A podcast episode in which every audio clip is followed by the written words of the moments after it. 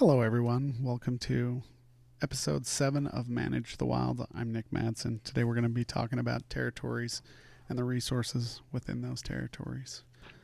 This is always a fascinating question for me.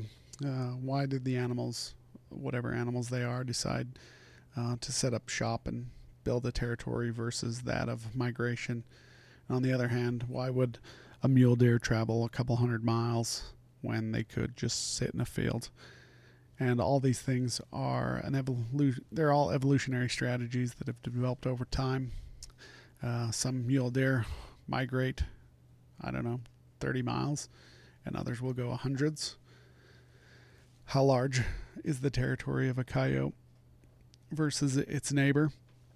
and a lot of it depends on what resources are available. I think territories in southern Utah are definitely going to be di- different for coyotes than that of northern Utah, where the resources are different. Southern Utah, they lack water. Northern Utah, they get massive snowstorms. And so all these things are going to change based upon the areas and the locations that they live.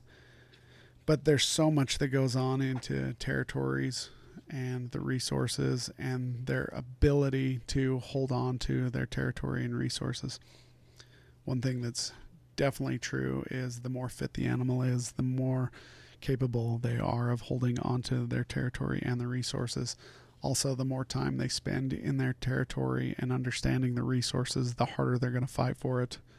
Picture you moving into an apartment that you don't own, you're paying rent for, and you walk out and everybody's trying to get into your apartment, everybody's fighting. You've only been there an hour and everybody's fighting to break down your door or they're fighting outside. You're not going to stay in that area very long. You just don't have enough time put into it that makes you even want to stay. It doesn't look attractive. Now, let's say you've moved out to the country, you have 100 acres, and you've lived there for 40 years and now you have people trying to come and take your land from you just like the show Yellowstone you're going to put a lot more effort into that territory versus one of an apartment that you don't own because you've spent so much time there understanding the resources and developing. Animals go through the same thing. And what's funny is they come to know their neighbors just like humans do.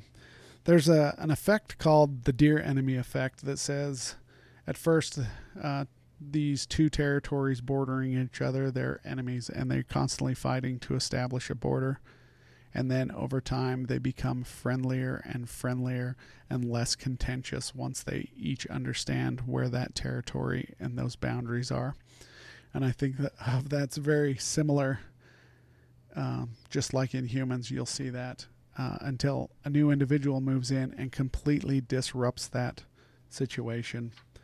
The other thing that's interesting is if an intruder is allowed into a territory for a long period of time, that intruder starts to feel that that territory is theirs. They start to gain an understanding and they will fight harder than if that intruder is quickly dismissed from the territory. So the longer that you allow an intruder into your territory, the more the more difficult it will become to I guess evict that intruder from the area. So it all boils down to the, the question of whether to migrate or whether to set up shops. And also, it changes based upon sex as well.